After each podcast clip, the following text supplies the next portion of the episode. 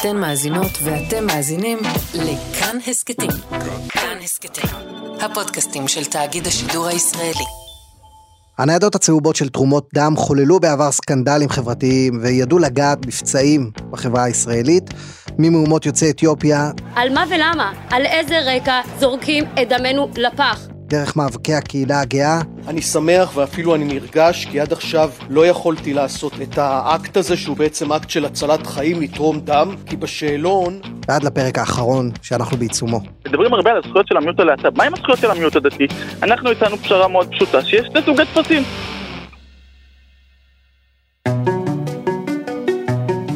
שלום לכם, אני עקיבא נוביק. ואני יאיר רטינגר. ואתם מאזינים לעוד יום. והיום נעשה סדר בנושא שהוא גם בריאותי, גם פוליטי, גם דתי וגם תרבותי, החרם החרד"לי על בנק הדם בישראל.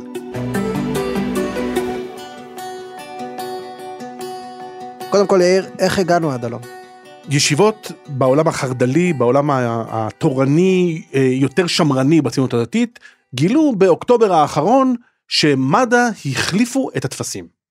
אם בעבר המהומות היו, כמו שהזכרת, על עירוי דם, הפעם אנחנו מדברים על טופס, אנחנו מדברים על דיו, על מה כתוב על גבי הטופס. הם גילו שעל גבי הטופס ביטלו את מוצא האב, מוצא האם, ובמקום זאת כתבו הורה אחד, הורה שתיים. ואנחנו חוזרים שלוש שנים אחורה להחלטה תקדימית מאוד שהומואים יוכלו לתרום דם בישראל, וכנראה שזה מה שהוביל בסוף שנה שעברה לעדכון הטופס. באופן כללי אפשר להסתכל על המאבק הלהט"בי בישראל כציר שהולך לכיוון אחד, ציר של התקדמות, ציר של שוויון, שוויון הולך וגובר, אה, ואני לא יודע להיכנס לראש של מד"א להגיד האם יש קשר ישיר בין ההחלטות או שזה פשוט הד של החברה שלנו של החברה המערבית בכלל של החברה הישראלית בפרט שאומרת יש שוויון ללהט"בים יש משפחות חדשות יש מקומות שבהם יש הורה אבא ויש מקומות שיש הורה אמא ויש מקומות שיש משני המינים ו- ו- וכל האפשרויות הן, הן פתוחות. והסיפור של הורה אחד והורה שתיים הרי עוד ליווה אותנו קודם במה שקשור לצבא. הסיפור הזה זה לא פעם ראשונה שאנחנו שומעים את המושג הורה אחד הורה שתיים כדי לא להגיד אבא ואימא. וכמו בצבא קמו אה, ישיבות, חוגים חרד"ליים, ואמרו, אתם רוצים לצעוד אה, לקדמה, לכיוון הקהילה הגאה, אין בעיה, אבל אתם מתרחקים מאיתנו ולא תקבלו את הדם שלנו. יפה, וזה מה שהם אמרו. כשהם גילו את זה באוקטובר, הם אמרו, אנחנו יותר, אנחנו מארגנים חרם. אנחנו לא ניתן לבנינו לתרום למקום שמקדם את התרבות הלהט"בית או את האג'נדה הזאת, אנחנו לא מעוניינים להיות חלק מהסיפור הזה, ומכריזים על החרם, הדבר הזה מקבל הד בעיתונות, וכעבור כמה שבועות מד"א נכנעת. מד"א מחליפה את אותם טפסים של הורה 1 והורה 2, ומביאה טפסים חדשים, לא חוזרת לטפסים הישנים, מביאה טפסים חדשים שבהם אין בכלל אזכור של הדור הקודם. בלי לערב הורים. בלי לערב הורים, לא הורה אחד, הורה שתיים, לא אבא, לא אימא, לא אימא ולא מאמי, שום דבר. אתה נשאל רק על עצמך, לא על ההורים שלך. ומה זה עשה לחרם? והדבר הזה, הוא לא הפסיק את החרם, מכיוון שהחרד"לים, או אותם ישיבות, או אותם פעילים שהיו מאחורי המאבק הזה, אמרו רגע רגע רגע רגע רגע אתם לא תעקפו פה את הסיפור הזה אתה זוכר עקיבא לפני uh, כשהיו עתירות על מי הוא יהודי אז אלי ישי שהיה אז שר הפנים העדיף שלא יכתבו יהודי בסעיף הלאום בתעודת הזהות במקום זה יהיו כוכביות. מכיוון שהוא לא רצה להכיר ביהודי שעבר גיור רפורמי במקרה ההוא כיהודי אז הוא אמר אני כבר מעדיף את הכוכביות ומד"א העדיפו את הכוכביות. באים הארגונים החרד"ליים האקטיביסטים מאחורי הסיפור הזה ואומרים לא לא לא לא אנחנו לא רוצים כוכביות. אנחנו רוצים שתגידו זה אבא ואימא. יש משפחה והיא מורכבת רק מאבא ואימא תחזרו לטפסים הישנים. עד שלא תחזרו אנחנו נשארים בחרם.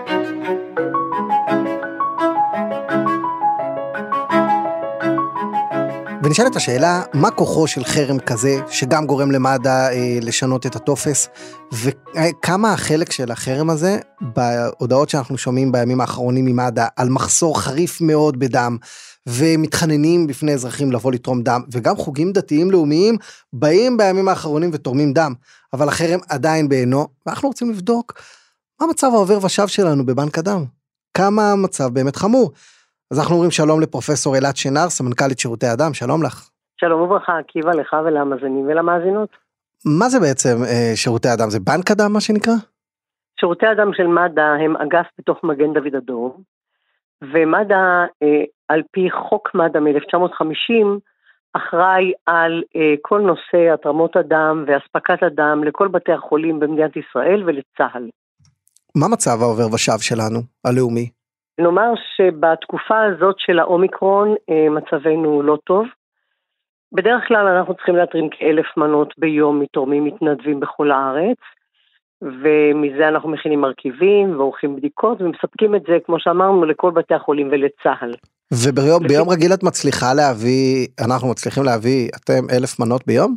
כן, כן. בימים אה, כתיקונם, הציבור נענה יפה. ישנם גם התרמות דם במקומות מאורגנים, כמו מקומות עבודה, בתי ספר, צה"ל, ישיבות וכולי, כך שאנחנו מצליחים. מה שקרה בתקופת האומיקרון, וזה קרה בעולם כולו, לא רק בישראל, שבגלל האחוז המאוד גבוה של ההדבקות ושל כאלה שנחשפים למאומתים, ישנה ירידה מאוד תלולה בתרומות הדם, אנשים פשוט לא באים לתרום. גם חלק מהציבור אומר שהוא חושש לבוא לאתרי התרמות מחשש להדבקה. יש להם הרבה מאוד סיבות, אבל כשמסתכלים על מה שקורה בכל העולם, זו בדיוק התמונה באירופה, באפריקה, בארצות הברית. אני משתתפת באופן קבוע בפורומים של אה, בנקי הדם הבינלאומיים, ושם אמרו האחרים כמונו, ש-40 שנה לא זכו מלאי כל כך נמוך של מנות דם באף אחת מהארצות. ומדובר על ארצות מפותחות. כמה מנות חסרות עכשיו במקררים? כרגע אנחנו כבר רואים מעט מגמה של שיפור, עקבו את השבוע האחרון. חסרות לנו כ-1,500 מנות דם למלאי המינימום שנקבע על ידי משרד הבריאות, שזה כמה? שזה 6,000 מנות. ואת יודעת לומר כמה מהמחסור הזה נגרם בגלל האומיקרון וכמה בגלל שקבוצות מסוימות החליטו לתרום פחות? לדעתי רובו ככולו נגרם בגלל האומיקרון. כמובן אנחנו אה, אוהבים את כל התורמים שלנו ורוצים שאנשים יבואו לתרום דם ולהציל חיים, זה ברור, אבל אני לא חושבת שהמספרים האלה שלהם הגענו נובעים מכך שחלק מתורמי הדם החליטו שהם אה, לא יתרמו בגלל שהופיע בשאלון תורם הורה אחד הורה שתיים, והחרם הזה גם נמשך למרות שבכלל הוצאנו את הנושא הזה של ארץ מוצא הורים, וזה חשוב כאן להבין, למה בכלל זה היה שם? זה היה בגלל שמדינת ישראל היא מדינה של קיבוץ גלויות. אנשים הגיעו לפה מכ-142 מדינות, וכל אחד מאיתנו נושא בגנטיקה שלו את תתי סוגי הדם, גם את סוגי הדם הגדולים, ABO וגם RH, אבל גם את תתי סוגי הדם. כלומר, יש תתי סוגי דם שיותר נפוצים בקרב יוצאי תימן ובקרב יוצאי פרס ובקרב יוצאי רומניה וכולי. זה משנה אם אני מקבל דם תימני, דם רומני? לא, לא, זה לא משנה למקבל, אלא אם המקבל יש לו בדיוק את אותו תת סוג. אם אתה היום צריך לקבל דם, כל חולה, לפני שהוא מקבל דם, בנק הדם של בית החולים שבו הוא מאושפז צריך לעשות לו בדיקה מאוד מדוקדקת של סוג הדם ושל תתי סוגי הדם שלו. אם יסתבר שאותו אותו מקבל דם, יש לו סוג דם נדיר יחסית, אז פונים אלינו כבנק הדם המרכזי של מדינת ישראל ומבקשים שנספק מנות שמתאימות בדיוק לאותו מבנה של החולה שצריך לקבל דם. ואנחנו יודעים שהתת מבנה הזה, אנחנו יכולים להיעזר בארצות מוצא ההורים Mm. אה, לאיתורם.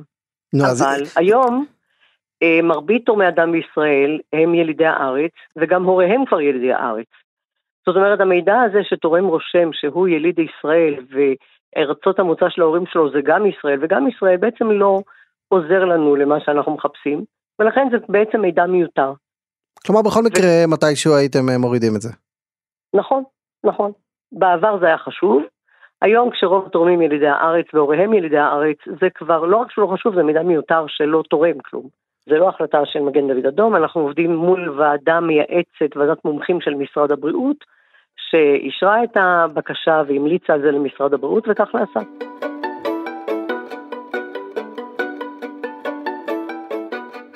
את יודעת לומר מה שיעור הציבור התורני-לאומי החרד"לי בתורמים בישראל? אה, אני רק יודעת להעריך, מכיוון שאני יכולה לעשות זה על פי האתרים בהם בוצעה התרמה. אה, מדובר על אה, אולי חמישה אחוז, אולי עשרה אחוז מתורמי הדם בישראל. תראי, אם זה עשרה אחוז בציבור שהוא חלק מהציונות הדתית, נגיד 20 אחוז מהציונות הדתית שהיא עשרה אחוז, זה אפילו אולי בהערכה מאוד גסה פי חמש מהגודל באוכלוסייה. תראה, קודם כל אנחנו יודעים שזה ציבור שהוא מצוין ואוהב לתרום. והוא תורם לא רק בתרומות דם, הוא תורם בכלל למדינת ישראל. אבל בסך הכל בואו, זה חמישה אחוז מתרומות הדם, או אפילו עשרה אחוז, אני כאילו לארג'ית. בסך הכל תרומות הדם, אנחנו מתרימים 270 אלף מנות דם בשנה. וואו. זה אחוז שאני לא מבטלת אותו, כל מנה היא חשובה. כל מנה חשובה לנו. אבל אומרת, זה לא מה שגרם למחסור, לכן אני אומרת בוודאות כזאת, כי בארצות אחרות הבעיה הזאת לא קיימת, ועדיין המחסור קשה מאוד. טוב, אם את כבר כאן איתנו, אני חייב לשאול, כמה אנחנו קרובים ל- לייצר דם במעבדה שכבר נסיים עם העניין הזה של אה, התרמות דם? אוי, הלוואי שהיינו שם. תראה, הנושא הזה של תחליפי דם, או דם מלאכותי, או דם אה, ממקור ביולוגי, נחקר ממלחמת קוריאה. מאז ששולחים אה, גדודים של חיילים מאוד רחוק למלחמות, כולם היו רוצים שיהיה לנו איזשהו אה, בקבוק שמייצרים אותו במעבדה ואפשר לתת אותו. אבל מסתבר שכדוריות הדם האדומות אה, זה לא דבר כזה פשוט, זו יצירה שבעיניי היא מדהימה. גם כרופאה, גם כמדענית, אני חושבת שזה פשוט מדהים, אנחנו לא מצליחים לחכות את זה. זה עניין של עשרות שנים, שבהם אנחנו נצטרך זה את זה, ופה באמת שמדברים על ערבות הדדית ועזרה הדדית ואהבת חינם ועזרה לנזקקים, אין אה, דבר שהוא יותר בולט ויותר נכון מאשר שכל מי שיכול יבוא ולתרום דם, ומי שיצטרך לקבל יקבל וחייו ינצלו. פרופסור אלעד שנער, אה, בנקאית אה, הדם? בין החברים שלנו יש המכנים אותי The National Vampire, הערפדית הלאומית. הרבנית הלאומית. פרופסור אלעד שנער, סמנכ"לית שירותי הדם בישראל, תודה לך. תודה לך עקיבא, תודה לכם.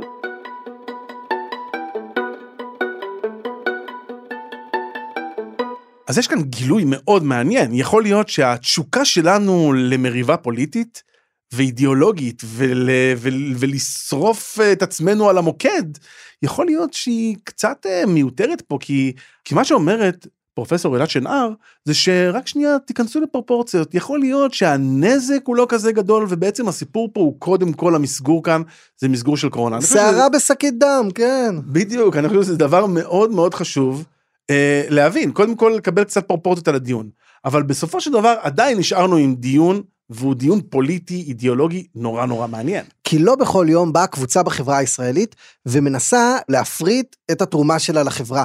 אומרת ממש אחד לאחד, אנחנו אה, נותנים X מנות דם בעד Y.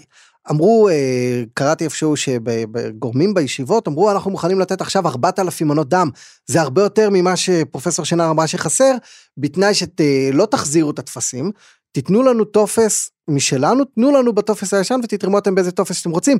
בואו נשמע את אחד ממובילי המאבק, שי גליק, רק בשבוע שעבר בנוביקסון. מד"א בעצם אה, רצו לחנך את הציבור, לא במובן של לחנך, אבל רצו בעצם אה, להביע עמדה אה, פרוגרסיבית מסוימת. עכשיו, אוקיי. מה שאנחנו בעצם אמרנו, הציבור אמר, אנחנו לא רוצים את העמדה הזאת, אנחנו לא רוצים לפגוע באף אחד.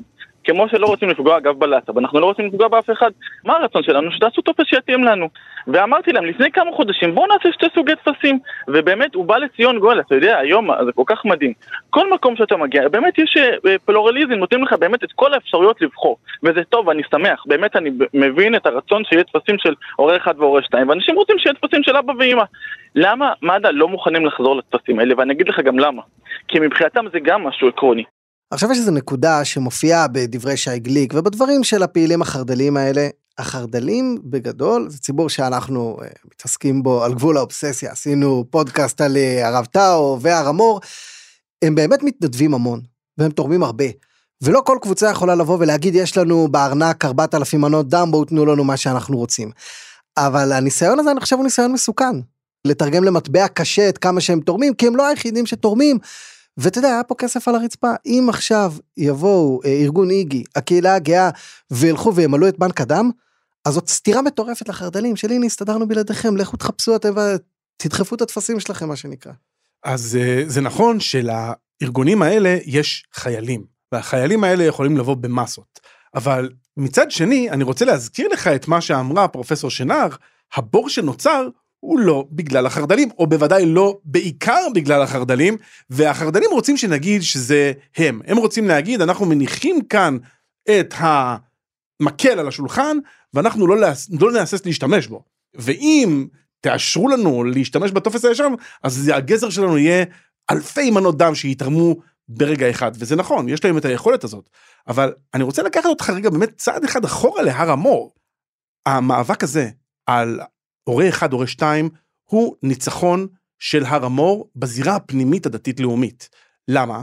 כי הם משליטים כאן את האג'נדה שלהם, והאג'נדה אומרת שמקור הטומאה שיש בחברה הישראלית, המקום שצריך להיאבק בו הוא על המשפחה.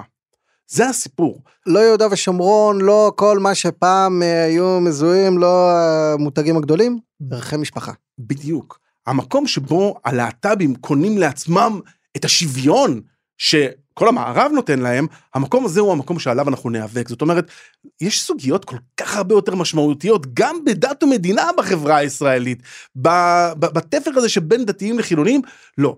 בוחרים כאן נושא שהוא נושא נישתי מאוד.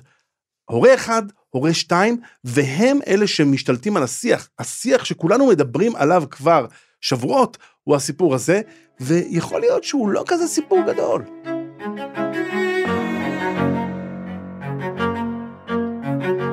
אני זוכר שהקלטנו פה באולפן הזה פודקאסט אה, בהקמת הממשלה, ישבנו והאזנו לשיעור בהר המור, קראנו לו בהשגחת הרב טאו, מי שרוצה להאזין, ובשיעור הזה הסביר רב מהר המור למה אה, אפשר להקים ממשלה עם רע"מ ועדיף להקים איתם עם התנועה האסלאמית מאשר עם מפלגת העבודה ועם מרץ. ושם הוא אמר בדיוק את זה. האיום האמיתי עלינו הוא תרבותי, הוא מאלה שמשנים טפסים, הוא מאלה שמוחקים את המשפחה של אבא אימא, ועדיף לנו אה, את, ה, את התנועה האסלאמית. והנה פה, הם ממש יצאו למאבק, ותשמע, המאבק הזה די מצליח, עם קבוצה שאמרה פה הבנקאית, ש, שהוא באמת אחוז, חמישה אחוז, עשרה אחוז, והנה הר המור קובעים סדר יום. וכולנו מדברים על זה. אה, בוא נשאל אבל עקיבא, האם זה מוסרי? האם זה נכון לשים על השולחן את האיום הזה, אנחנו נפסיק לתרום, אפילו שהדבר הזה יש בו פיקוח נפש, אנחנו נפסיק לתרום עד שאתם תתיישרו לפי הרצונות האידיאולוגיים שלנו. לגיטימי או לא לגיטימי? אני חושב שזה בעיקר משחק מסוכן. כשקבוצה מפריטה את אה, תרומתה למדינה, אה, היא הופכת את עצמה לסקטור קצת. והיא ממש מתמחרת עניינים של תרומה. הציבור החרד"לי הוא אחד הציבורים הכי מתנדבים, ובאמת הכי תורמים, אבל אה, אחד הסיכונים זה למשל לנופף באקדח ריק. ואם עכשיו, כשיגמר גל האומיקרון, כמו שיש במד"א שמעריכים, אז ייסגר המחסור הזה? ואם יקום איזה פעיל חילוני עם קצת שכל ויגיד בואו אנחנו נראה מה זה ונסתדר בלעדיהם, אז אה, הם יפסידו. ואני חושב ש... יש אה, כוח מסוים בזה שאתה אומר אני תורם למדינה כי המדינה היא חשובה. כי הכלל הוא חשוב ולא, ולא ככלי לקידום הערכים שלי. עכשיו נשים רגע בצד את הערך שבאים לקדם. עצם הפרקטיקה של להגיד אנחנו נתרום דם או לא נתרום דם לפי הערכים שמד"א יקדם או לא, אה, יש בה סכנה. עכשיו מהצד השני, יש גם פרינציפ מסוים בהתנהלות של מד"א. כלומר, בהצעה הזאת שהשמיע שי גליק שאומר תנו לנו שני טפסים, אני מהצד מסתכל ואומר, בן אדם שתורם את הדם שלו, יש לו איזשהו say בנושא. אני חושב גם שבן אדם שתורם כליה יכול להתנות קצת למי תגיע הכליה, למשל, הוא, הוא הולך ועושה מעשה מאוד נאצל, וגם, הרבה פחות מזה בסולם, אבל בן אדם שתורם דם, למה לא לתת לו את הטופס שלו? למה לא להוציא עשרה סוגי טפסים? טופס של הורה 1, הורה 2, הורה 3, 4, 5, תנו להם, כי מד"א בעיניי הוא בעיקר ארגון הצלת חיים, ופחות ארגון של, אה, אה, של פרינציפים וערכים, גם אם אלה ערכים מאוד מאוד חשובים, אני לא חושב שמד"א תפקידם לשבת על זה. אני חושב שאתה צודק, ואני, אתה מדבר ומהדהדים לי כל המאבקים של ה... לפחות 10-20 שנים האחרונות בצה"ל, שתמיד מה הטענה של, ה, של הארגונים השמרניים? הצבא, התפקיד שלו להילחם ולא לקדם אג'נדות. אג'נדות חינוכיות ותרבותיות, זאת הטענה. אבל אני אגיד לך משהו, עם כל זה שאני חושב שהדרישה כשלעצמה, אתה יכול להיות שמרן ולהגיד אין דבר כזה הורה אחד והורה שתיים, אני דורש להגיד אבא ואימא. וזאת דרישה כשלעצמה, היא דרישה לגיטימית. אבל בתמונה הגדולה, אני חושב שהחרד"לים לא מנצחים כאן. כי העולם, התרבות המערבית, כולל התרבות הישראלית, היא זזה לכיוונים האלה, והם עומדים כמי שאומרים, רגע, רק שנייה, אתם לא יכולים בלעדינו. הם דקה." מופסה שהעדר כבר אה, דורס, אתה אומר? לגמרי. העגלה נוסעת לכיוון אחד, ויכול מאוד להיות שהם ינצחו נקודתית כאן. אבל הסיפור הוא שהחברה שלנו הופכת להיות יותר שוויונית בדברים האלה, ותאהב את זה או לא תאהב את זה, זה ככה. ואני חושב שהם מנהלים כאן איזושהי מלחמת מאסף חסרת סיכוי, ויכול להיות שהם ינצחו כאן, אבל בסיפור הגדול הם כבר הפסידו. ולמה אני חושב שהפרק הזה יהיה רלוונטי גם עוד חודש, חודשיים, שנה? כי אנחנו בשורה של מאבקים כאלה, גם סביב דוריטוס. במשפחה שלך מותר לך להיות מי שבא לך. אז משפחה יש רק אחת? מי אמר? יש מלא משפחות, וכולן מיוחדות. וגם בצבא, וגם במד"א, ויכול להיות שזה קרב מאסף, יכול להיות שהוא יותר מוצלח ממה שאנחנו חושבים או יותר יצליח, אבל באמת אלה מאבקים שלא היו לפני 10, 20 ו-30 שנה, ובאמת, אה, אתה מחליט הרי על קרבות איפה שבוער, איפה שהבית בוער, איפה שפלישתים עליך שמשון, ופה באמת הקהילה הגאה רושמת אה, הישגים מול הקהילה החרד"לית, ואני חושב שזה קרב שעוד, אה, עזוב המילה האחרונה לא נאמרה בו, יהיו עוד הרבה מאוד מילים. ויהיו פה עוד הרבה מאבקים. אני חושב שהסיפור הזה, הוא, הוא ילווה את חייהם של החרד"לים עוד הרבה זמן. הסיפור הלהט"בי, הסיפור של המשפחות, הסיפור של שוויון לנשים, ובפיקוד העליון של ישיבת הר המור, מסתכלים על הדברים האלה ורואים בהם איום נוראי. והנה אתה רואה שבעצם הפיקוד העליון הזה הוא, הוא משיג הצלחות, משיג אה, הרבה מאוד כוח, יש כאן, אה, אנחנו מדברים על, על זה, זה על סדר היום. אבל יהיו כאן עוד מאבקים, היום זה דוריטוס, או הורה אחד, הורה שניים, והולך להיות, והדבר הזה הוא מגיע, אגב הוא מגיע גם לתוך החברה הדתית, מדברים על זה כאילו זה איזשהו משהו חיצוני, אולי מכיוון שמי שספון בישיבות החרד"ליות לא מכיר את הדבר הזה מקרוב, אבל אם אתה כבר חי בחברה הדתית, אתה מכיר את הסיפור הזה, אתה מכיר, אתה מכיר להט"בים, אתה, אולי זה אחיך ואחותך, ואתה אתה לא מתייחס לזה בצורה של דימויים כל כך מאיימים. ועצם זה שהגנרלים של המאבק הזה נדרשים שוב ושוב לצאת לקמפיינים כאלה, רק אומר שיכול להיות שהם כבר הפסידו. יאיר רטינגר, תודה רבה לך. תודה עקיבא. ותודה לכם שהאזנתם לפרק הזה של עוד יום. ערך והפיק אותו דניאל אופיר, עיצוב קול ומיקס עשתה רחל רפאלי, בצוות עוד יום יותם רוזנבלד. תודה לכם, ותודה לרמי פליקס, משה ליכטנשטיין, דני רוקי, שהיו על הביצוע הטכני. תודה לכם. הערות או רעיונות לפרקים הבאים אפשר להשאיר בדף של כאן הסכתים בפייסבוק, בדפים של יאיר רטינגר ושלי עקיבא נוביק, בטוויטר, פייסבוק, אינסטגרם ועוד ועוד ועוד. לא נמנה כרגע את כל הרשתות החברתיות, אה, תחזרו לפרקים הקודמים, תראו, אני את החומר יודע, וניפגש בפרקים הבאים, אה?